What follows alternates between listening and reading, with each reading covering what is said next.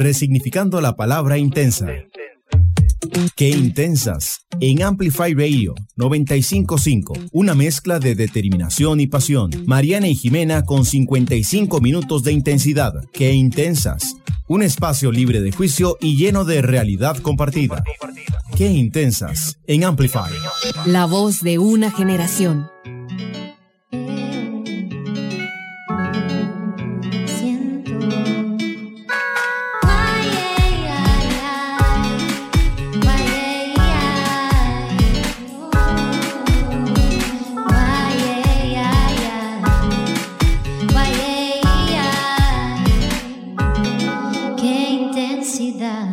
Bienvenidas a un nuevo episodio de Qué Intensas en Amplify Radio. Y bueno, hoy tenemos a Vale con nosotros de The Beauty Hunter Blog. Pero antes de empezar con el episodio, queríamos hablarles un poquito más de nuestro patrocinador del mes, que es Dash. Dash es agua gasificada e infusionada con wonky fruits que sabe deliciosa. Hay una cosa que a mí siempre me gusta decir y es que está hecha con frutas y verduras rechazadas por razones cosméticas. Entonces, lo que les queremos decir también es que nosotras sí las aceptamos. Qué fuerte, qué fuerte eso, ¿verdad? Y qué real se siente. Es que yo creo que hasta yo he sido culpable de comprar como frutas que se ven bonitas en el súper, ¿sabes? Como totalmente. Dicen cuando tienen formas perfectas, pero sí, estoy siendo discriminatoria. Bueno, Dash, si todavía no lo han probado, en serio, es delicioso, es perfecto para hacer cócteles también y para acompañar cualquier comida. Y queríamos contarles un poco más dónde pueden encontrarlos. Una manera súper fácil de comprarlos es en la alcachofa. Ellos están en Uber Eats y tienen, bueno, están las aguas Dash, está Tarte, está Rotel y tienen un montón de productos deliciosos. También los pueden encontrar en tiendas físicas como Automercado, Fresh Market, Combay, Misticanza y Green Center. Hay muchos más puntos afuera de la GAM, pero si quieren saber un poquito más de ellos, los invitamos a que los sigan como dashdrinks.cr en Instagram. Y bueno, ya estamos listos para el descubrimiento de la semana, que es nuestra sección eh, preferida también del episodio. Y te iba a preguntar a vos, ¿cuál es tu descubrimiento de la semana? el mío es como un poco profundo, pero como que me di cuenta que las cosas pueden estar ahí frente a nuestros ojos, pero que simplemente no van a pasar hasta que nosotros estemos listos para. O sea, como que... Desarrollalo, por favor. Ok, la cosa es, es, un tema complicado, como que siempre he sido como muy, como controladora, por dejar, por decirlo así, como de mi joyería, y me ha costado como mucho soltar y como que durante muchísimo tiempo como que me contaba la historia que tal vez no encontraba la persona perfecta para que me ayudara o me contaba como un montón de historias en general. Y después de, de terapia literal y de muchas experiencias como que ya nada más esa semana tuve como un aha moment en que yo dije como como no había visto esto antes, había estado todo ese tiempo frente a mis ojos y creo que es que el entorno puede estar listo, pero que nosotros no vamos a estar listos para abrazarlo hasta que nosotras estemos listos. Entonces ese fue como un descubrimiento que tuve esta semana que me pareció como, como wow. Yo que sé un poquitito de lo que estás hablando, como para dar un ejemplo concreto, que vos sos, de hecho, como que tus historias de vida son perfectas para ejemplificar cosas, ¿verdad?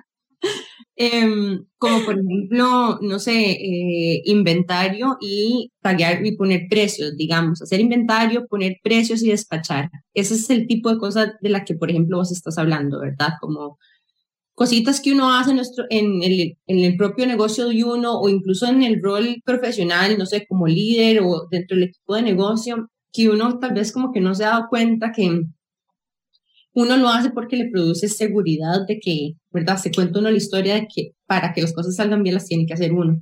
Pero al mismo tiempo, muchas veces cuando ya no es, o sea, el lugar a donde nosotros agregamos valor no es en hacer en inventario, sino que es en otras cosas, lo que no nos estamos dando cuenta es que le estamos saliendo muy caras a nuestro negocio. ¿verdad? Porque el tiempo que nosotros podríamos invertir generando contenido, dándole visibilidad, dándole awareness a nuestra marca, le estamos utilizando literalmente poniendo cosas en cajitas. Y ojo, que son cosas que obviamente sé, o sea, yo obviamente sé que yo no le agrego valor a nada poniéndole una etiqueta y creando una lista. Esa es una de las cosas que, que descubrí esta semana. Bueno, no descubrí, eso ya lo sabía, pero digamos, uno de los roles que ya voy a dejar ir. Pero simplemente era por una cuestión de, de control, o sea, como dejar ir, como soltar, me costaba, no, todavía obviamente estoy en un proceso, pero me costaba como demasiado, por más que fuera algo como demasiado básico, como que me generaba demasiada ansiedad, o sea, tan solo pensarlo, entonces fue como, no sé, fue, no sé, no sé ni cómo describirlo, fue como un aha moment, pero yo creo que también tiene que ver con el hecho de que uno consigue a alguien también en el que confía, ¿verdad? Porque al final es eso, es confianza en que, en que la persona que va a hacer eso también va a... Pero, digamos, en este caso, por ejemplo, la persona la conozco desde hace años. O sea, esa persona estaba ahí frente a mis ojos literalmente desde hace años. Y la relación existía desde hace años. Simplemente era porque yo no lo había visto porque estaba muy muy apegada. Entonces es como, o sea, sí, en este caso fue esto y en el pasado yo, digamos, en el pasado obviamente yo no era la que etiquetaba y demás, simplemente fue algo que volvió a mi control después de la pandemia de verse, eh, estar un toque understaff en la marca, pero que me costó nuevamente como dejarlo ir, pero es como mind blowing porque siento que aplica demasiado en otras cosas en nuestras vidas, o sea, como que las cosas están ahí y que nosotros simplemente a veces no las estamos viendo y pueden estar literalmente como frente a nuestros ojos, así como, hey, aquí estoy, y que uno simplemente no, o sea, nada más no las aceptas o no las, no las recibís. Entonces fue, totalmente. mi descubrimiento de la semana. ¿Cuál fue el tuyo, Nani? Como trying to pay attention to the signs. que vayan a terapia. Eh, bueno, mi eh, descubrimiento de hoy es más light, mi descubrimiento de hoy es un sitio de ramen, porque últimamente he estado demasiado llena de cosas que hacer y eh, llego agotada, como que sin ganas de hacer cena en la casa y no sé, como que la sopita me... Bueno, recuerdo que hicimos como todo un descubrimiento caldos y sopas hace un tiempo. Un segmento de caldos. Em, hay un lugar de ramen que a mí me encanta y esto no es contenido patrocinado, por cierto, em, que se llama Hikari Ramen en Plaza Itzkazu. Y yo no soy tan fan como de la carne en la sopa, pero tienen una versión vegetariana y tiene unos hongos dulces demasiado ricos. Ah. Entonces, les recomiendo que prueben el ramen vegetariano de Hikari. Está, yo lo pido por una aplicación de food delivery, eh, pero también a veces voy y cuando voy, no escuchen, cuando voy además me pido de entrada el edamame o las diosas vegetarianas, que son deliciosas. Uy, wow pero escuchen esto después de ramen. En realidad no necesitas entradas porque es súper llenador. Pero al final pide un té de jengibre con limón y lo traen como en, o sea, como caliente y se lo sirven a uno como un digestivo. Es espectacular. Así que tienen que pedir el té de jengibre cuando van al sitio. No se lo pueden perder. Ese es mi descubrimiento de la semana. Yo creo que tu descubrimiento de la semana va a ser como nuestro próximo meeting spot cuando tengamos que reunirnos para algo de qué intensas, porque las dos estamos obsesionadas con el ramen. y somos ramen fans. Total. Vale, ¿cuál fue el tuyo? Bueno, el mío no está tan profundo, ¿verdad? Como estaba el de Jime, pero eh, yo descubrí hace poco que me pedí por Amazon una es como un aparatito, no sé cómo se llama en español, es un milk frother, que es como un aparatito que uno pone dentro de la taza y espuma la leche. Y es lo máximo, o sea, estoy obsesionada con eso. Es lo máximo. O, sea, yo quiero, quiero espumar todo, digamos.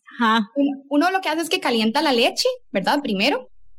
Entonces con la leche caliente uno la espuma mejor, porque así saca como más espuma. Entonces, por ejemplo, yo lo uso para hacerme, me encanta ahora que está lloviendo, entonces me hago como un golden milk, entonces caliento la leche, le pongo como el mix, ya tengo como el mix en polvo, entonces con la cúrcuma y todo, y nada más lo pongo y lo espumo y me queda así como un golden latte increíble. Vamos el golden milk.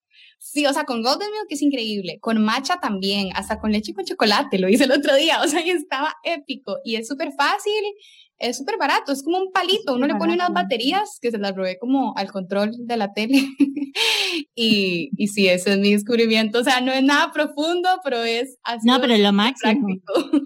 Yo de hecho se lo recomendé a Nani, creo que fue como la semana pasada o en estos días, yo le dije... Literal, ¿sabes lo providencial que es esto? Ajá, llegué a la casa y yo, Nani, no tienes como el espumador y Nani, ¿qué está hablando? Y yo, maestro, lo necesita en su vida, literalmente es como esas cosas pequeñitas que traen demasiada felicidad Y he descubierto que dependiendo de la leche, depende de la cantidad de espuma. Digamos, la leche de soya espuma súper bien. Ay, en serio, porque es que yo probé hoy en la mañana con leche de arroz y no me espumó tan bien. O sea, yo tomo leche de, ¿verdad? Normal, la de vaca, pero, pero esa sí saca un montón de espuma. Pero digamos, ah, la, de, la de soya. La, voy a probar con la de soya, porque a mí me encanta tomar, digamos, yo sí consumo lácteos y me encanta el queso y la natilla y todo eso, pero las leches me gusta mucho probar como con las leches de almendras, marañón y esas, no sé, me saben como súper súper ricas y son como más livianas como para tomarse un tecito o hacer algo así, ¿verdad? Como un, un matcha o algo, así que voy a probar con esa de soya, qué rico, Jimmy. Y nada más les quiero decir que, bueno, ahorita Jimmy estaba diciendo algo que yo creo que incluso ustedes dos comparten, Jimmy Vale, y es que, no sé, como que yo soy mucho más, o siempre fui mucho más práctica, como, no sé, hagan las cosas rápido y mecánicas y tenga todo precortado y listo, pero Jimena, todo lo que hace es como, no sé, usted cualquier cosa que lo agarre, ella le pone un brillantito encima a todo, ¿entiende? O sea, es como café con leche, sí, pero Jimena froths the milk, ¿verdad? Pero es que la diferencia de ver la taza, o sea, porque, a ver, yo antes tenía más, antes de ser mamá, tenía más tiempo como para dedicarle, dedicarme y dedicarle tiempo a cosas, y ahora que no lo tengo, hay ciertos detalles en mi día como que nada más iluminan mi momento, como que, por ejemplo, el poder decir como, así yo esté persiguiendo a Franco por toda la casa y no me haya bañado y esté hecho un desastre, el yo ver mi taza con leche espumada, yo digo como, wow, me dediqué, porque ya no dura 20 segundos, o sea, no se dura nada, no es, no es, como un gran, por eso es que me gusta, y aparte uno no ensucia mucho, digamos, es como la taza y el cosito y ya, no, no es como una máquina que eso uno dice como, uy, que pega, la tengo que lavar, no, no, no, eso lo mete, lo mete, o sea, chum y listo, entonces como que, yo no sé, es más una cuestión como de que esos pequeños detalles a mí me hacen sentir como que me chineé, o sea, como que me siento orgullosa de haberme hecho mi tacita y de sentirme merecedora de esa leche espumada. Así que yo se lo best friend. Sí, sí, o sea, es una Está ya enamorada, ¿verdad? O sea. La verdad, digamos, como que en mí yo me he dado cuenta que muchas veces lo que me trae como más felicidad son esos pequeños detalles. O sea, de verdad, y es como antes cuando era como inclusive como un toque shopaholic, que era como que iba a comprar un montón de ropa y un montón de cosas, pero al final de todo, lo que más felicidad me traía era como una botella súper linda y súper así, que me había comprado, como esas cositas pequeñas que me acompañan durante mi vida, para mí hacen toda la diferencia en cómo me siento y en cómo, saben, como todo. Siento que hay como un dicho súper de abuela que dice el diablo está en los detalles. Y yo creo que es súper cierto, ¿verdad? O sea, el momento donde vos, o sea, ¿verdad? Eh, eh, te enamoras de algo, está en los detalles, eh, también, o sea, de forma positiva y no tan positiva, ¿verdad? Siempre, si nosotras vemos, hay como un velito encima de las cosas, ¿verdad? Em, y me recuerda algo que estabas hablando, Vale, ahorita como de la intención de las cosas. Em, bueno, y creo que aquí hay una conversación muy chiva que podemos tener, pero antes de entrar en detalle de todo esto, vale, ¿por qué no nos contás un poquitito acerca de vos y quién sos y lo que haces para que las chicas que aún no te conocen te empiecen a conocer? Bueno, eh, primero estoy súper emocionada de estar acá con ustedes, de verdad, en este espacio. O sea, yo de verdad me encanta compartir con mujeres y, y aprender de lo que están haciendo. Em, y el impacto en las, vidas que, en las vidas que están creando. Eso me tiene súper emocionada y bueno, yo soy, mi nombre es Valeria Homberger, yo soy diseñadora de espacio interno, yo estudié en La Veritas y cuando estuve ahí, bueno, en esta U, dice, respira diseño por todas partes, ¿verdad? A, a, pesar de que mi carrera era espacio interno, yo llevé cursos de fotografía, de diseño gráfico, de mobiliario, de un montón de cosas y a mí, desde que llevé esos cursos, me apasionó muchísimo la foto, o sea, me encantaba la fotografía y me encantaba también el diseño gráfico, pero sobre todo la fotografía, porque yo siempre he sido una persona como muy detallista y cuando uno toma fotos, uno ve cosas que antes no veía, o sea, como que uno puede acercarse o alejarse de esa foto y ver las cosas con una perspectiva distinta. Entonces siempre me llamó mucho la atención, ¿verdad? Como esta como posibilidad de ver lo que uno está retratando e inclusive hasta las situaciones que se le presentan en la vida, poder verlas desde otra perspectiva. Entonces, bueno, yo me, a pesar de que estudié espacio interno, trabajé unos años en espacio interno que me encantaba, pero me gustaba más el tema, digamos, como constructivo, no tanto como la decoración, sino la construcción, los materiales, las remodelaciones, eh, ¿verdad? Como todo eso, las texturas. Y después de eso, después de trabajar en espacio, me fui a vivir a Madrid unos años, me casé y me fui a vivir con mi esposo a Madrid. Y estando en Madrid, lejos de mis amigas y de mi familia, como que yo sentía como esta necesidad de conectar, o sea, como conectar con las mujeres que habían quedado acá, que eran súper importantes para mí en mi vida, ¿verdad? Y bueno, una amiga me sugirió como, ay, vale, me dijo en una conversación, vale, ¿y ahora quién, me va, quién nos va a, compartir tips? Porque yo siempre como que he sido súper práctica, como en, en ¿verdad? Como esto que les decía de la cocina, cosas así. Pero yo siempre era la típica como que las amigas venían a la casa y se sentaban en el baño, en un banquito, y yo las maquillaba para ir a las fiestas, a las graduaciones, a todo eso.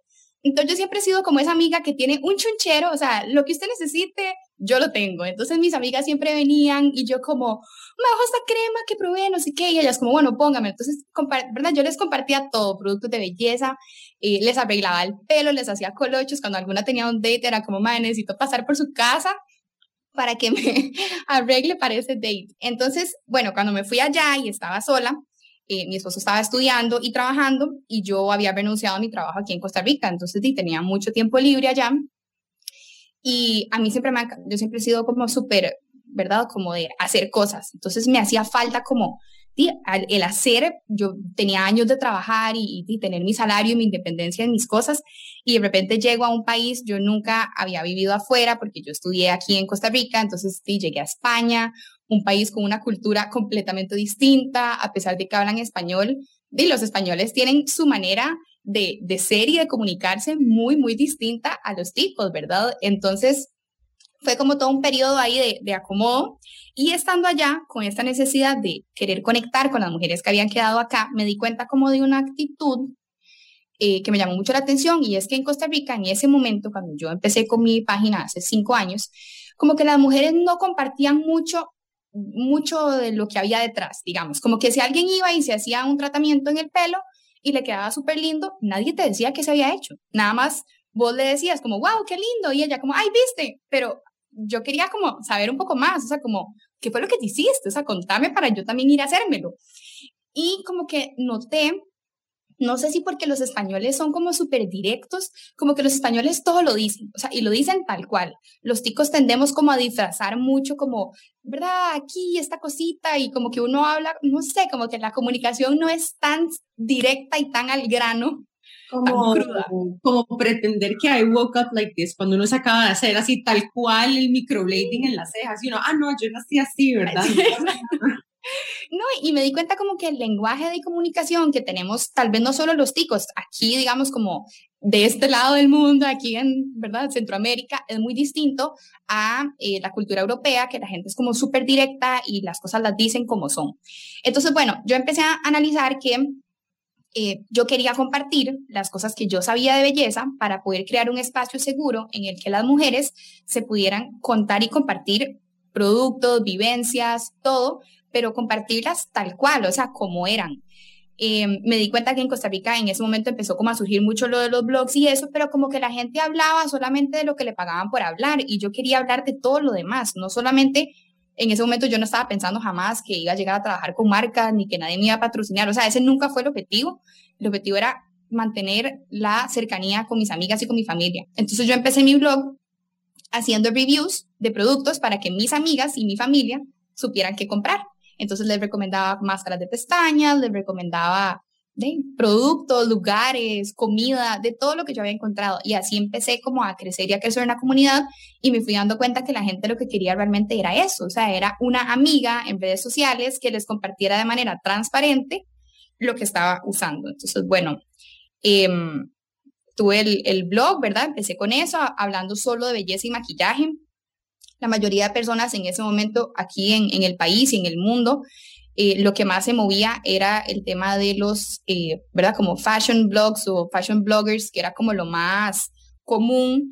Después de ahí empezó a surgir como todo el tema de gente como haciendo contenido más de lifestyle y así. Pero yo siempre al principio me enfoqué mucho en belleza y maquillaje, como que ese fue mi nicho. Conforme fueron pasando los años, el blog fue creciendo, tuve la oportunidad de, trabajar con varias marcas, no solamente de belleza y maquillaje, sino de, otras cosas, ¿verdad? Ropa, hogar, de todo. Y em, eso me encantaba, o sea, yo daba cursos de maquillaje, de hecho estudié maquillaje también para poder eh, maquillar, entonces maquillaba novias, tuve un estudio en el que maquillaba personas para eventos y me encantaba.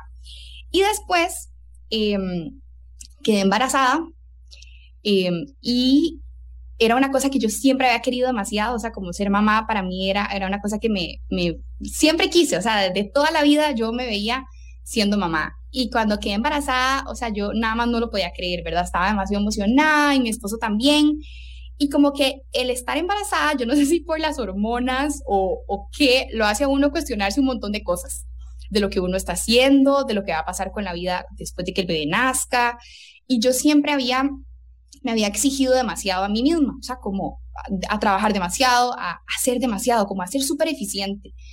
Y bueno, y después obviamente nace un bebé, el cuerpo a uno lo va como calmando, ¿verdad? La panza va creciendo, el cuerpo lo va obligando a bajar el ritmo y, yo decía, no, no, pero suave, yo, yo puedo seguir con mi ritmo. Y estaba como toda esa, ¿cómo puedo decir? Como todo ese pleito como interno que uno tiene, ¿verdad? De que uno quiere, pero ya no puede seguir igual y fui como analizando qué era lo que me estaba presionando a, tener como esa prisa en mi vida, ¿verdad? A no poder detenerme. Y entonces empecé a analizar el comportamiento en redes sociales, el tipo de contenido que yo estaba compartiendo, lo que a mí realmente me llenaba y tal vez ya en ese momento no me llenaba. Después, bueno, el año pasado, que fue cuando nació mi hijo, eh, Franco nació en marzo, que fue el mes que comenzó la pandemia, que nos encerraron a todos, o sea, las últimas, yo tuve todo mi embarazo, o sea, estuve rodeada de todas mis amigas y mi familia y la gente que quiero. Y después comenzó la pandemia, em, faltaban como 15 días para que Franco naciera y ya me tuve que guardar en mi casa. Y, mm, y cuando él nació fue como un periodo de, de, un shock muy grande porque era por un lado un amor, ¿verdad? Que uno nunca había sentido y por otro lado una soledad, ¿verdad? De vivir la maternidad sin tus amigas y sin tu familia que quisieras. Todavía tengo primas que no lo conocen, o sea, entonces como que en ese momento yo me empecé a cuestionar un montón de cosas de lo que estaba haciendo, de mi página, y, mi página en ese momento, antes de que Franco naciera, estaba como full enfocada en belleza, en maquillaje, en ese tipo de tips. Y todo bien, o sea, me encantan, yo amo la belleza y amo el maquillaje, pero lo que me empecé a dar cuenta es que ahora que yo era mamá y estaba metida entre mi casa, tal vez ya no era tan importante para mí maquillarme, o que tal vez ya no era tan relevante para mí saber ponerme una pestaña postiza o no. O sea, como que me empecé a dar cuenta que habían cosas que a mí en ese momento me llenaban mucho más, como cuidar de mi salud mental, como cuidar de mi alimentación, porque, porque tenían como un impacto directo a cómo yo me sentía y, y a lo que estaba haciendo. Entonces, bueno, empecé a cuestionarme todo esto no sé si fue la pandemia, como les digo, o la maternidad, pero en realidad que he hablado con muchas amigas que, que, no han tenido hijos y la pandemia las hizo cuestionarse mucho de lo que estaban haciendo. Y entonces yo dije, como no, o sea, yo creo que yo tengo más para, para ofrecer y para hacer que solamente compartir belleza y maquillaje. Y al final no desayunamos cremas, o sea, ni cenamos lipsticks, o sea, hay mucho más allá que hay en nuestra vida. Y lo que quise es continuar con mi plataforma como un lugar seguro en el que las mujeres se puedan expresar, pero aprendan a cuidarse de manera integral en todo sentido. No solamente belleza, no solo maquillaje, sino a cuidar de su salud mental, a cuidar de sus negocios, a cuidar de las relaciones que tienen. Y ahora estoy más enfocada en poder aportarle valor a la vida de las personas compartiendo todo el conocimiento que yo he recopilado en estos últimos cinco años como blogger, como creadora de contenido. Y ahora mm, y pues me dedico más a dar como tips y asesorías y cursos de creación de contenido y a que las personas aprendan a manejar sus plataformas de una manera mm, más sostenible, siempre cuidando de su salud mental y, pues conectadas con la autenticidad de ellas. No sé si dije demasiado, pero es, eso es quien soy. No, está perfecto y, y nos encanta que nos contestan bien como esta forma tan dinámica que has vivido vos, tu propia plataforma, porque y son los ciclos de transformación de los que nosotros regularmente hablamos y, y también es muy lindo sentir, ¿verdad? Todo este roller coaster que nos lo compartas porque mm, hay mucha gente que se identifica con diferentes etapas de tu proceso, ¿verdad? Tal vez incluso de la misma forma en la que uno hoy dice, bueno, no, eh, hoy quiero contenido, o sea, hoy quiero consumir valor alrededor de cómo crear contenido, pero hay otros días que, ¿sabes qué? Y, y es la razón por la que también al inicio eres tan, también lograste tanta comunidad, porque a veces sí necesitamos que alguien un día como ponerse una pestaña, pestaña postiza. O sea, uno no siempre está en modo, ¿verdad? Struggling, ¿verdad? Hay momentos donde uno sí quiere como, ah, como, no sé, hoy quiero salir. Y nunca, o sea, no sé, nunca me he hecho esto y necesito alguien que me diga rápido cómo hacerlo, ¿verdad? Entonces, también como le hago, no sé, como que las invito a que tampoco satanicemos el contenido de belleza porque it's really helpful, o sea, yo lo consumo también. Ajá, es como me encanta el hecho de que llegues, por ejemplo, agarres como varias cremas y digas cuál fue la que te funcionó mejor, porque yo posiblemente no tenga el tiempo para llegar y probar varias, y que vos me hagas el favor, porque literalmente como que así se siente, me agregues ese valor de que hagas vos el testing y digas como, ah, mira, esta es la que me funcionó, eso está épico, y nosotros en realidad en qué intensas, ahora más, hablamos demasiado como todas nuestras etapas de la vida y los días en que queremos como struggle y que queremos como full emprendimiento, los días en que, no sé, que es full salud, los días en los que queremos solo chinearnos, o sea, hay como, hay tantas como pequeñas cosas que conforman en realidad nuestra vida y es importante como honrar todas las etapas que viven en nosotros y también algo que, bueno, me llamó demasiado la atención y es que, como dicen, es algo que nosotros tratamos de reforzar demasiado y es que no tiene nada malo cambiar. O sea, es como que en todos los momentos de nuestras vidas, o sea, conforme vamos evolucionando, vamos a tener necesidades diferentes y simplemente escuchar nuestro corazón se siente como también, o sea, como tan, tan auténtico y nos puede llevar a una plenitud que, que muchísimas veces no, no podríamos hacer de otra manera. Pero bueno, nos vamos a ir a un corte comercial y ya casi estamos de regreso con más de Qué Intensas en Amplify Radio. Qué intensidad una pausa y regresa Qué intensa. En Amplify Radio. Encontraremos una historia diaria de experiencias, de esfuerzos, de sueños, de apoyos y obstáculos. Un programa para escuchar de emprendedores que dentro y fuera de nuestro país sortean la crisis lanzando su propio negocio. Pulso Empresarial. Los invito de lunes a viernes a las 11 de la mañana en Amplify Radio 955. Wax Wednesdays. Wax Wednesdays es un espacio dedicado a la exploración del mundo de los vinilos. Acompáñanos semana a semana para descubrir y compartir los tesoros musicales que nos hacen vibrar. Compartiremos esta pasión con coleccionistas y aficionados de todo el mundo. Wax Wednesdays, todos los miércoles en Amplify Radio 955. Una producción del Sótano. Hola, soy Lorenz si te gusta la poesía, la literatura en general y la música, esa que trae recuerdos, quiero invitarte a que me acompañes todos los lunes a las 9 de la noche para que escuches Galería Nocturna, un programa que como un museo abandonado te expone recuerdos y emociones atrapadas en el tiempo. Lunes, 9 de la noche por Amplify Radio. Entérate de las noticias de tus artistas, actualidad, curiosidades y mucho más. Búscanos como Amplify Radio FM en Instagram. Amplify Radio. Por Amplify 955. Amplify Radio. Amplify Radio. En Amplify Radio. Por Amplify 955. Una emisora con contenido que interesa, que importa. Amplify Radio. La voz de una generación. Qué intensas. En Amplify. Bueno, y estamos de vuelta aquí en Qué Intensas por Amplify Radio, hoy con Vale Homberger de invitada nuestra. Estamos súper emocionadas porque justo estábamos hablando de su propia historia, que ahorita vamos a profundizar más. Y el tema del que estábamos hablando era precisamente cómo tal vez nuestro propósito evoluciona o incluso la forma en la que entregamos valor a la gente alrededor de uno va cambiando de forma según las etapas de la vida. Y me parece muy curioso porque no es raro que estos pequeños, ¿verdad? Mm, puntos de inflexión o cambios vengan acompañados de momentos de mucha transformación emocional para uno también. Em, entonces, no sé, Vale, ¿qué, ¿qué nos puedes contar acerca de, qué hizo en vos este cambio? ¿Cómo ha sido tu historia Yo lo que me he dado cuenta, chicas, es que hay como, o sea, como que todas hablamos del cambio y que viene el cambio y abrazar el cambio, ¿verdad? Como que uno lo, uno lo escucha, pero que cuando ya uno está ahí, uno está tan acostumbrado a que esa es su realidad, ¿verdad? Como que a vivir así, que uno no identifica como que es deber de uno tomar ese paso y hacer ese cambio, ¿verdad? Como que ya estás tan cómoda en este lugar que los cambios vienen a, a crearte cierta incomodidad y, y una y al final la evolución es un proceso completamente natural del ser humano, o sea, todas cambiamos todos los años y todo el tiempo y muchas veces como que yo me di cuenta, digamos, en mi caso, que yo me estaba resistiendo al cambio. En mi caso, yo sentía como esta necesidad de querer compartir más con mi comunidad, o sea, querer compartir no solamente belleza, me encanta la belleza, pero yo decía, hay mucho más detrás de solo eso, porque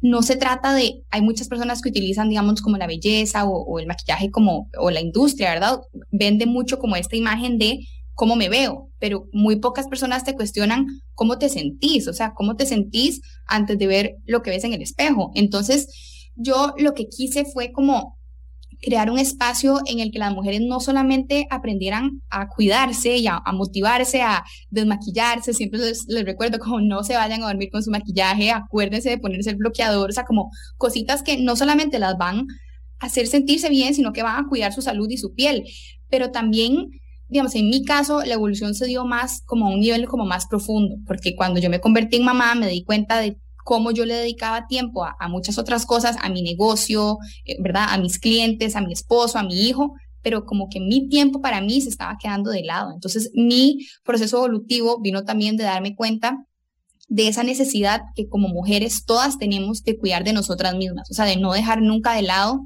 eh, esos espacios para cuidarnos, ya sea que te guste maquillarte o que te guste cuidarte la piel o que te guste prepararte un café o un golden milk con la leche espumada, o sea, el autocuidado, ¿verdad? Se puede ver de distintas maneras para cada una.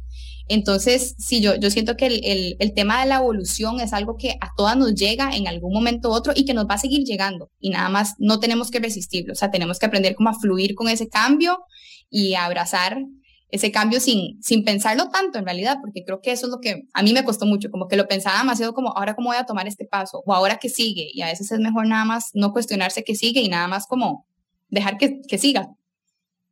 Escuchándote conecto demasiado con la resistencia al cambio y creo que en general todos, o sea, cambiar es súper difícil y está como, no sé, cuando pienso como en la palabra cambio muchas veces como lo expone, me imagino como brillitos con luces y para nada, o sea, tiene su parte dark y, y difícil que cuesta como atravesarla. Y en mi proceso personal, no sé si nadie se sentirá así, pero me ha servido demasiado como su compañía en general durante estos como procesos de cambio, o sea, como sentirme acompañada y acuerpada. Y quería preguntarte, Vale, si tuviste algún tipo de acompañamiento o algún tipo de guía, curso, libro o algo que te ayudó a, a pasar por este proceso de transición.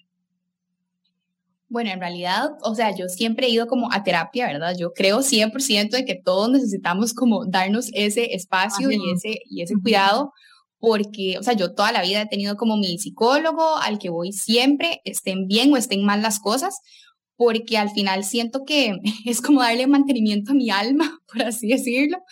Em, me encanta que me den una manera, digamos, como otra perspectiva de, de, ¿verdad? Una manera distinta de ver las cosas, porque siento que muchas veces cuando uno no va a terapia y se, se, enfoca solamente en los pensamientos que uno está teniendo, uno no está viendo otro otro lado, ¿verdad? El, otro lado que hay eh, de esa historia. Entonces, para mí, tener una persona con la que uno pueda sentirse acompañada, sea un psicólogo, una psicóloga, eh, ¿verdad? Un médico, terapeuta, como le quieran llamar, es súper necesario para poder identificar que, que uno no está solo en ese proceso.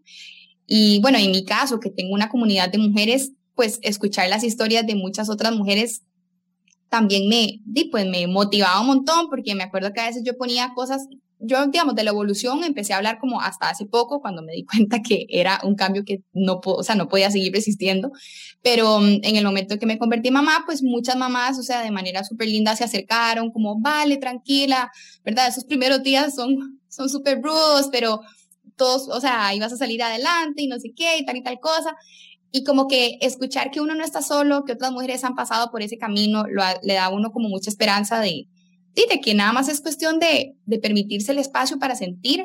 Tengo la dicha, por lo general, todas mis amigas, casi que la mayoría, todas son mayores que yo. Siempre he tenido como amigas mayores y primas mayores y solo me rodeo como de, de gente mayor. Son muy pocas las amigas que tengo que son de mi edad o que son menores que yo. Entonces como que siento que ellas tienen como mucha sabiduría, ¿saben? Como que ya han vivido más que yo, entonces como que me pueden decir como mis primas, como, vale, tranquila, o sea, ya yo pasé por eso y, y, tranquila, o sea, ahí va a ver la luz. Y yo tengo una relación muy linda con mi mamá.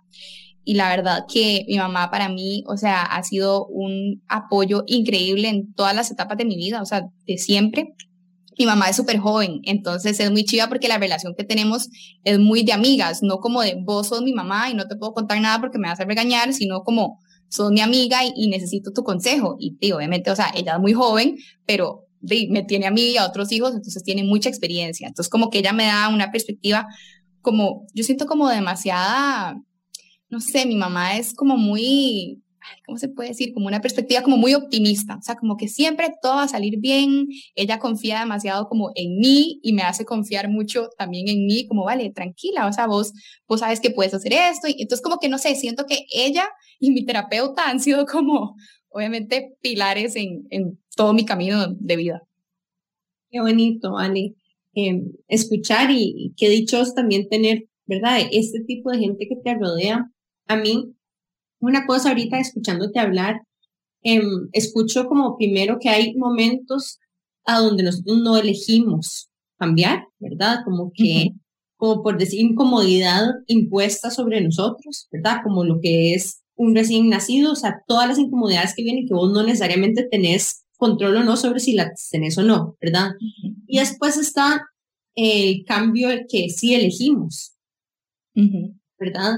Em, y es el cambio que generalmente viene como con un, con un despertar de la conciencia de nosotras mismas, de alguna forma. Por ejemplo, está el proceso de transformación de ser mamá y todo eso, y después está el proceso de transformación donde vos tomas la decisión de cambiar el contenido que estás haciendo, porque probablemente ahí hay algo, ¿verdad?, que se te reveló.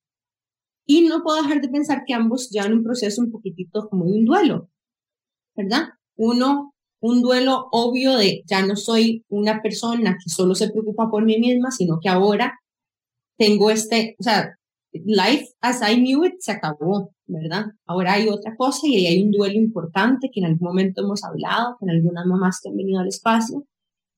Pero a mí me gustaría hablar tal vez del duelo que vos viviste al cambiar de contenido. ¿Cómo fue eso? Porque es un duelo elegido ese. Ok, o sea, honestamente ha sido súper duro porque yo estaba y tenía una comunidad acostumbrada a la belleza y el maquillaje. O sea, eso era lo que les interesaba. Esa fue la comunidad que yo crecí durante más de cuatro años. Y eso era la razón por la cual a mí me conocían. O sea, como, vale, The Beauty Hunter. O sea, como que es, eso era. Uno venía, ¿verdad?, de la mano del otro.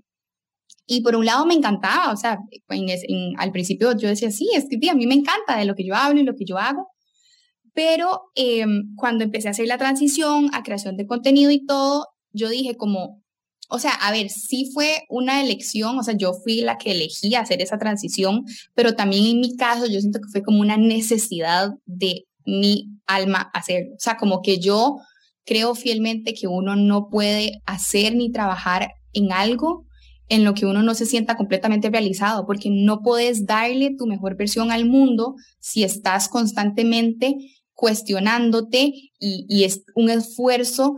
Yo, digamos, en mis cursos siempre lo, lo llamo como el contenido liviano y el contenido pesado. Entonces, el contenido liviano es todo ese contenido con el que vos fluís, o sea, con el que vos te sentís totalmente conectada, no tenés que forzar nada, no te, nada, o sea, es el contenido que te sale.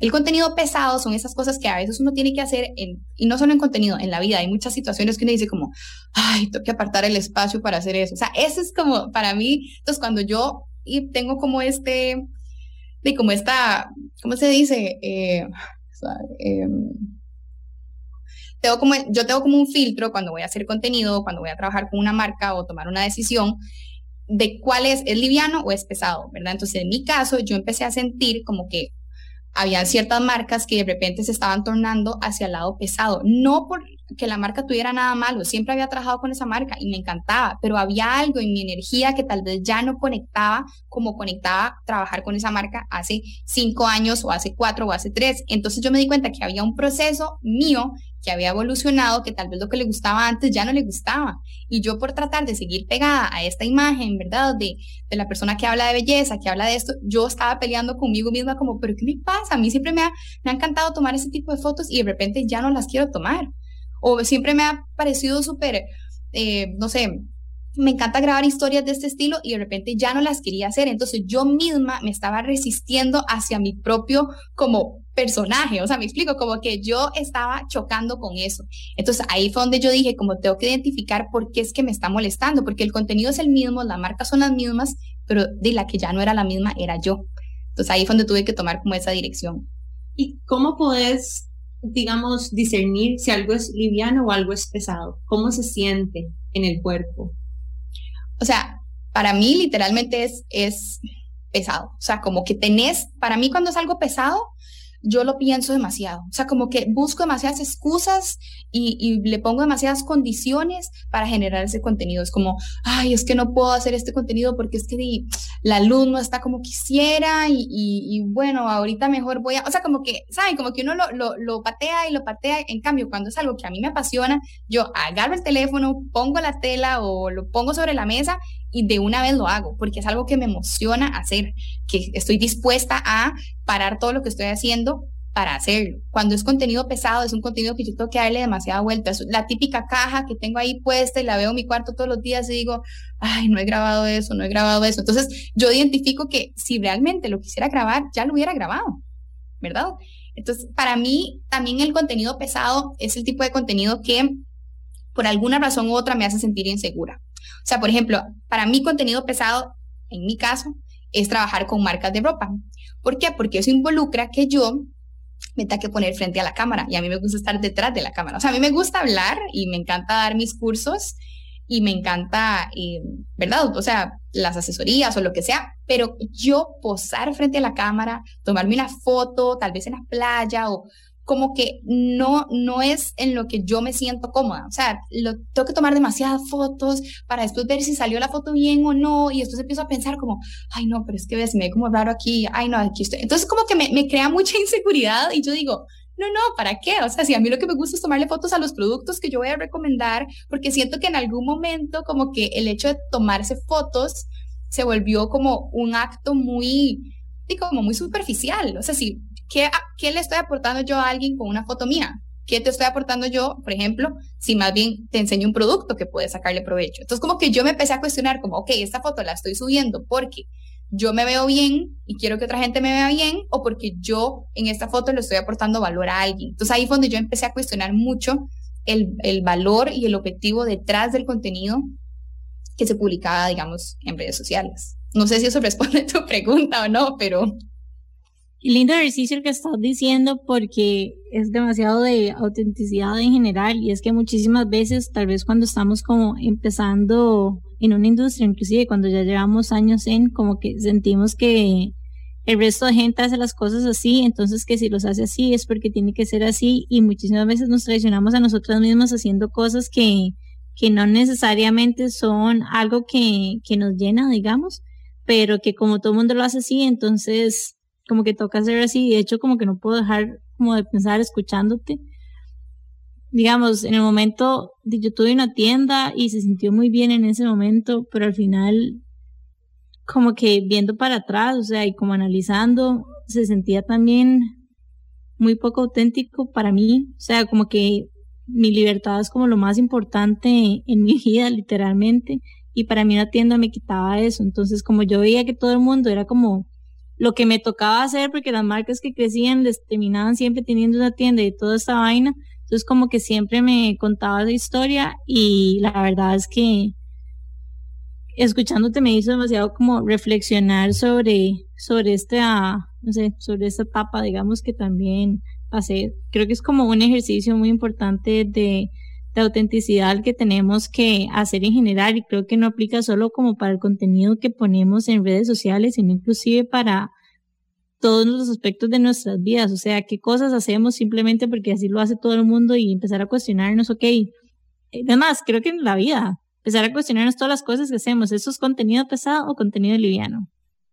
Me encanta y, también se ve en la forma en la que uno aborda nuevos retos laborales, en caso de que uno no sea emprendedor también, o sea, a dónde me siento liviana y a dónde me siento liviana no siempre es lo que uno, entre comillas, sentiría que es para arriba, ¿saben?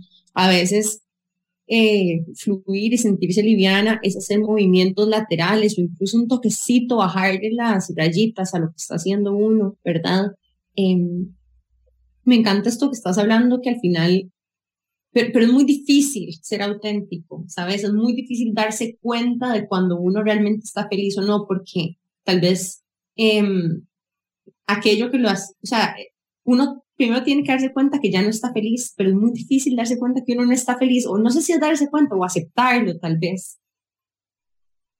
Yo creo que ahí, en ese caso, Nane, lo que hay que reconocer, porque, a ver, yo creo que nadie, o, no sé, o, o, por lo menos en mi caso, nadie que yo conozca, nadie dice como, bueno, estoy en un proceso de evolución de mi vida. Eh, voy a, o sea, como que si ya vos llegaste a ese punto en el que te diste cuenta que estás evolucionando, es porque ya pasaste por toda la parte ruda de, ¿verdad? De, de esa, de como estira y encoge de que quiero, no quiero evolucionar, pero tengo que evolucionar, pero, ¿verdad? Tengo que permitirme. Entonces, yo siento que lo primero para identificar un proceso como estos es, por eso yo digo, el filtro para mí es, me siento liviana me siento pesada, porque por lo general cuando hay un proceso de cambio, uno empieza a sentir una incomodidad, o sea, te empiezan a incomodar cosas que antes no te incomodaban.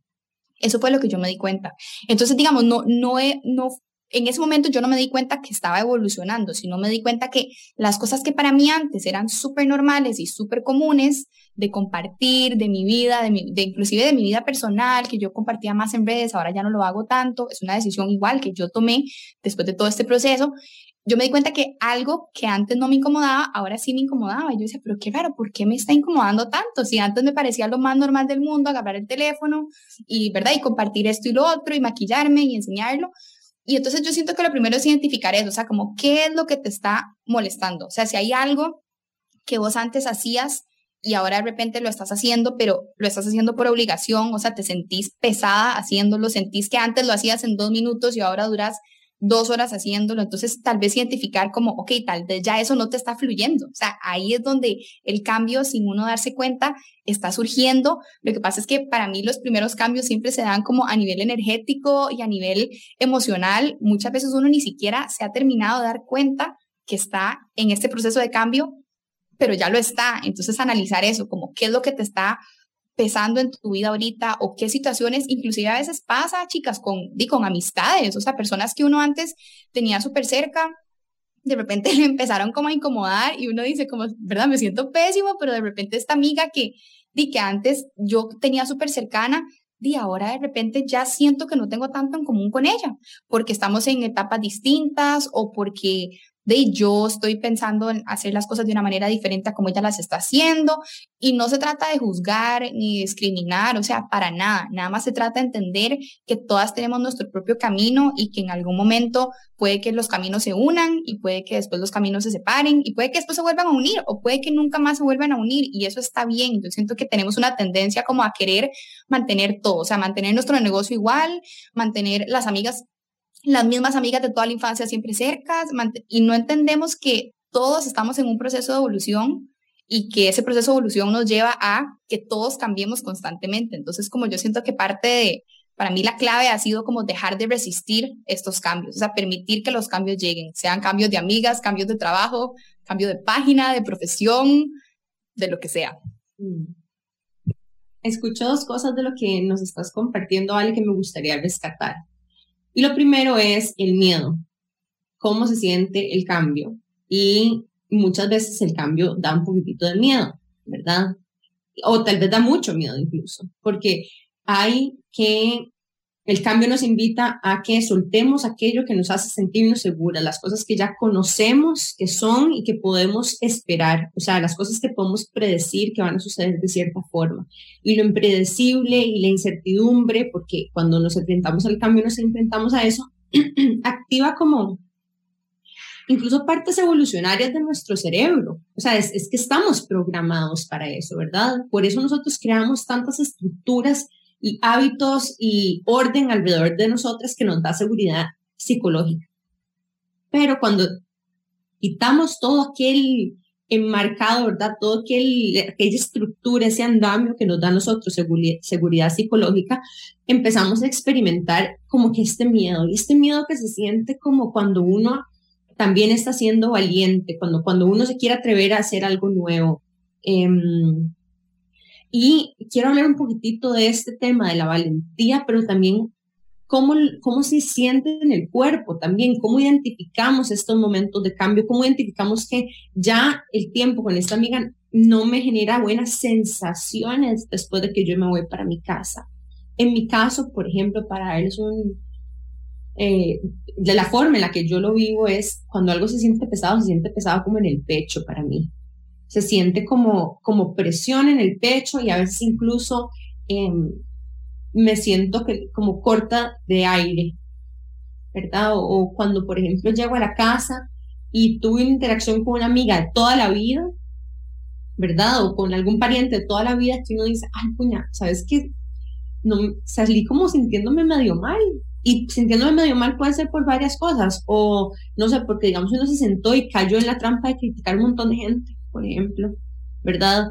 O, mm, que entró en un juego, en una dinámica con esa persona que yo tengo como de competir, por ejemplo. Em, o cuáles son otros ejemplos de eso, como cuando, no sé, nada más como que no me hizo sentirme bien porque sacó una parte mía que ya yo quiero sanar, ¿verdad? Cuando uno ya va trabajando más, incluso dice como que, o sea, ya ahí la pillé, ¿verdad? Me di cuenta de que se me salió esa versión mía que yo conscientemente estoy observando. Y también a partir de eso se vale tomar decisiones como, ¿verdad? Tal vez no lo he sanado, entonces voy a preferir tomar distancia a este tipo de situaciones que me detonan esta faceta mía que sale en estos entornos eh, mientras lo observo, ¿verdad? Porque me siento como hasta culpable después de hacer eso. Y eso a, a, mí personalmente se me refleja como en el sistema gastrointestinal, como que es como un bad feeling en la pancita, así como, ay, no sé, Em, versus, nosotros hablamos de esto, no, creo que no hace mucho cuando uno siente maripositas en la panza, ¿verdad? Maripositas en la panza es, otra cosa. O sea, no todas las sensaciones de la panza son malas, ¿verdad? Algunas se sienten bien. Entonces, quiero hacer este contraste porque yo sé que todas nosotros somos capaces de sentir el dolor de panza cuando como que quedamos con un sinsabor de algo y también, ¿verdad? La emoción de las maripositas como, como una brújula interna también. Creo que energéticamente también como que uno se da cuenta, yo no sé si les ha pasado que hay días en que uno amanece como agotado y después como que se pone a analizar como, y madre, ¿qué pasó ayer? O sea, porque hoy estoy así como de drenada, porque literalmente uno siente como que no tiene energía.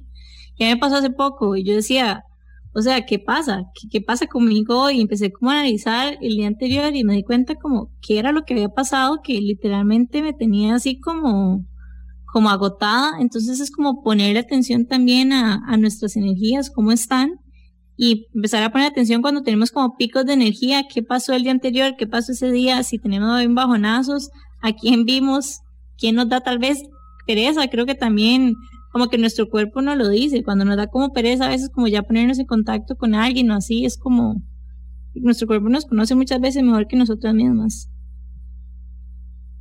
Chicas, siento, me siento súper conectada con lo que estamos hablando. Yo les quiero proponer que hagamos un súper breve corte comercial de un minutito y muy pronto volvemos para continuar esta conversación acerca de cómo usar nuestra brújula interna para saber a dónde está el lugar de cambio para nosotros y algunos más life hacks que nos va a compartir Vale de todo su proceso de aprendizaje. Ya volvemos.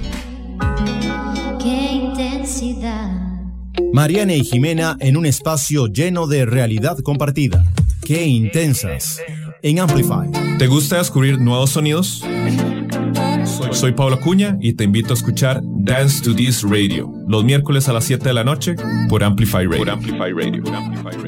Si sos de los que les dices salud a los perritos cuando estornudan, te invitamos a escuchar Pelos en la Ropa un programa conducido por Sofía, una veterinaria dedicada a trabajar con las personas. Y por Diana, una maestra y mamá perruna con miles de dudas animaleras. Juntas comentaremos los chismes e intrigas más jugosas sobre los perros y los gatos. Sintonizanos todos los miércoles de 6 a 6 y media de la tarde por Amplify 955. Nos olfateamos luego. Compartamos a través de nuestro Facebook, Amplify Radio. Noticias de tus artistas, actualidad, programas. Búscanos en Facebook como Amplify, Radio. Qué intensas en Amplify Radio. Qué intensidad. Bueno, y estamos de vuelta con el último segmento de Qué intensas aquí por Amplify. Tenemos a Valia Homberger aquí con nosotras, también conocida como The Beauty Hunter en Instagram. Y veníamos hablando un poco acerca del cambio, y las relaciones y cómo, cuáles son las sensaciones cuando estamos enfrentados a lo que Vale llama como contenido liviano y contenido pesado. Y más pronto, más adelante también les vamos a contar cómo pueden consumir un poquito más de todo este valor que Vale está agregando. Pero quería hacer una reflexión corta y, se trata acerca de esto que estábamos hablando de, del cambio y de nuestras nuevas facetas y con lo que conectamos hoy en día y yo quería hacer un comentario alrededor de las amigas nuevas, porque por lo menos para mí, em, una parte mía, bueno, el hecho de que yo estudié en diferentes lugares me dio la posibilidad de hacer nuevas amigas, pero aquí en Costa Rica siento que nosotros tenemos una tendencia a que las amigas de uno son las amigas de toda la vida, las amigas que conociste desde kinder, que eran compañeras tuyas en el colegio, o incluso como que las amigas que son más circunstanciales, ¿sabes? Como que te topaste con ella porque tus papás tomaron la decisión de meterte aquí o porque estuviste en la universidad o porque son amigas del vecindario. Pero también hay amigas elegidas y amigas que uno elige más grande porque conecta con ellas a partir de un proceso tal vez más consciente de una misma. Y em, no sé, a mí me parece muy bonito porque esa fue algo que también a mí me pasó con Jime, ¿verdad? Como que nosotras elegimos continuar cultivando una relación. Y es curioso porque uno lo piensa como incluso, no sé, con la pareja, que con el novio, ah, bueno, voy a intencionalmente cultivar esta relación con esta persona, pero uno tal vez no aborda las amistades de esa misma forma. ¿Cómo, cómo la riego, verdad? ¿Cómo riego esta matita de relación? ¿Cómo la cultivo? ¿Cómo hago que crezca? ¿Cómo hago que sea bonita?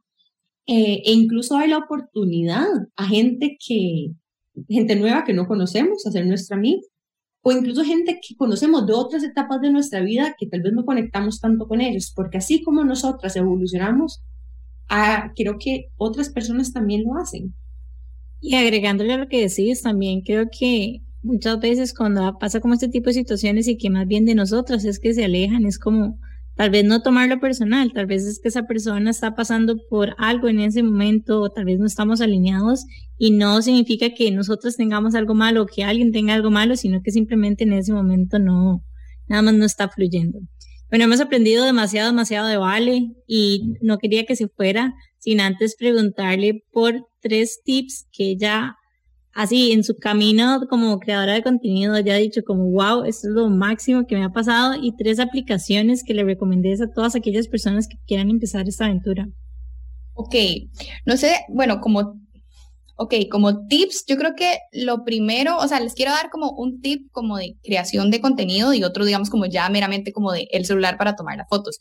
Pero creo que lo primero y más importante es no comparar tu proceso con el de nadie más. O sea, como que en serio serle fiel a lo que a vos te gusta hacer, a lo que se siente liviano y cómodo para vos crear y partir de ahí. O sea, no crear el contenido porque las demás personas lo están creando, ni crear un contenido que venga desde un espacio de comparación de cómo debería ser, sino crear contenido que se sienta alineado a lo que vos sos y a los valores y a las cosas en las que vos crees, porque si partís de ahí, todo el contenido que cree, o sea, que vayas a crear, va a tener un propósito más fuerte y se va a sentir muy liviano para vos de hacer. Entonces, no, no te va a costar, o sea, como que no va a haber tanta resistencia en tu cuerpo a crear ese contenido con el que te sentís conectada. Eso por un lado. Lo segundo es, no menosprecien el celular. O sea, el celular es lo máximo para crear contenido. Las personas creen que tienen que invertir en cámaras y en un montón de equipo carísimo. Y bueno, claro, si tienes la posibilidad y se da el momento para hacerlo, excelente. Pero el celular, yo la mayoría de mi contenido lo genero desde mi celular porque es lo que tengo a mano siempre conmigo. Entonces, el celular yo le saco muchísimo provecho. haciendo varias cosas. Lo primero es asegurándome que el lente esté siempre limpio. O sea, es algo que suena súper básico, pero ¿cuántas de ustedes limpian el lente de la cámara antes de tomar una foto? O sea, puesto que muy pocas lo hacen. Y em, el cambio en eso de la foto, porque eso afecta directamente como la calidad y la nitidez con la que se vea esa imagen. Entonces, de fijo, siempre asegúrense que el lente esté limpio. Y lo, lo, bueno, ya lo tercero que me gusta es darle vuelta al celular. O sea, acomodar el teléfono en vez de tomar las fotos como uno normalmente lo acomodaría, sino que le dan vuelta, o sea, giran su celular y de esa manera van a poder acercarse mucho más a los objetos, o sea, con un ángulo completamente distinto a el que tomarían si sostienen su teléfono de manera normal. Esto sirve mucho, por ejemplo, cuando uno quiere acercarse a en el caso de Jime le va a quedar perfecto, a joyería, o sea, a cosas así que son como pequeñitas que uno quiere acercarse y capturar más, detalles, el darle vuelta al teléfono te permite acercarte y que esa foto sea como mucho más realista, cercana, o sea, para mí eso es lo mejor. Como vertical, pero al revés, invertido. Exacto, o sea, como que le des, en vez de agarrar, digamos, normalmente uno agarra el teléfono, ¿verdad? Y, y la cámara está como encima de los dedos de uno, por así decir. Entonces le das vuelta y vas a tener tu teléfono más cerca. O sea, vas a colocar tus manos arriba y el teléfono está abajo. Si no, después podemos dejarles como una foto para que puedan ver. Pero sí, la idea es que te puedas, por favor.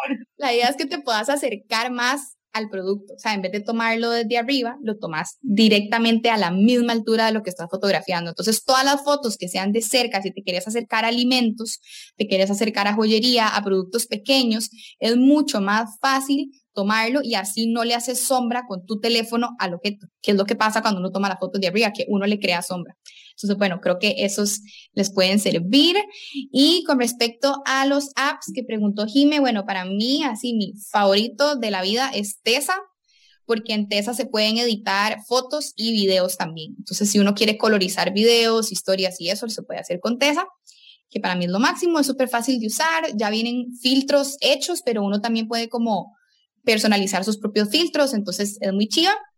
Y otros dos que uso mucho son Fit Preview, que es para organizar las fotos antes de publicarlas. Es como una aplicación que se usa para poder visualizar cómo se va a ver el feed una vez que uno publique el contenido.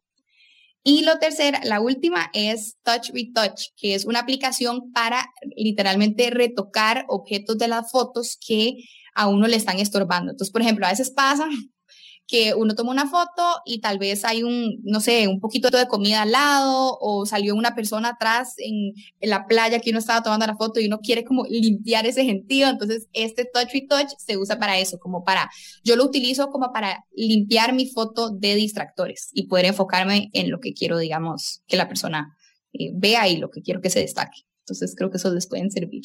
No, épicos, los tips, vale, demasiadas gracias. Y bueno, para que ustedes sepan, todos estos tips y muchos más de cómo utilizarlos, Vale los está compartiendo en esta nueva, digamos, era de creación de contenido para ella, donde su creación de contenido se trata más acerca de cómo crear contenido de valor, ¿verdad?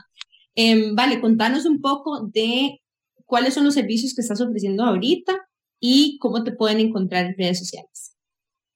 Eh, bueno, yo doy cursos de creación de contenido en el que les enseño durante cinco semanas a cómo pueden utilizar su celular para sacarle el mayor provecho a la creación de contenido, cómo crearla desde un lugar que se sienta liviana, que ustedes se sientan conectadas. Y les explico de todo, cómo funciona la plataforma, el algoritmo, cómo utilizar hashtags y también les enseño cómo crear el contenido, o sea, cómo tomar las fotos, cómo editarlo, cómo hacer videos. Pero lo que a mí más me, me apasiona de mis cursos es el poder mezclar como, ¿verdad? Como esto de no solo crear contenido, sino crear un contenido con propósito y con valor para las comunidades, porque hoy en día el saber comunicarse en redes sociales definitivamente es algo que, que todos los negocios y que las marcas personales necesitan para poder conectar con su audiencia. Entonces les enseño eso, o sea, crear contenido con valor y con propósito.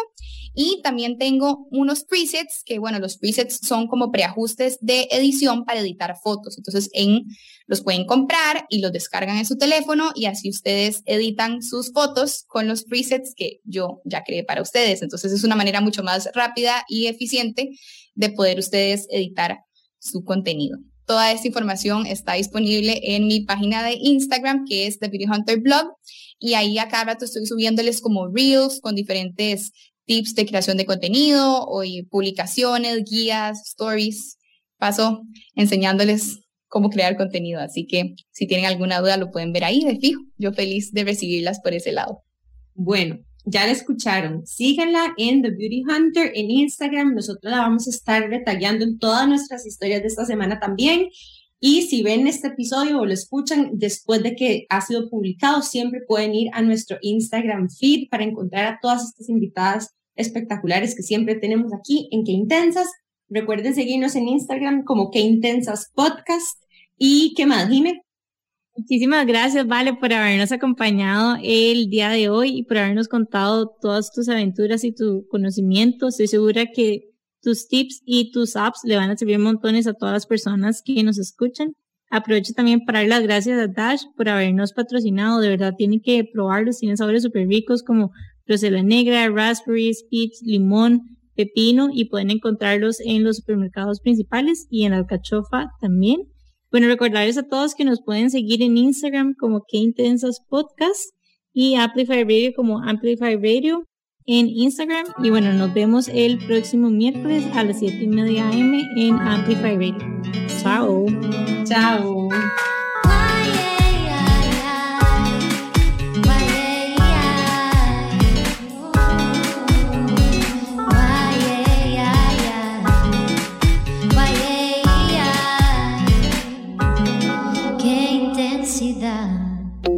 El miércoles a las 7 y 30 de la mañana vuelve Qué Intensas. Un espacio libre de juicio. Mariana y Jimena resignificando la palabra intensa. En Amplify. La voz de una generación.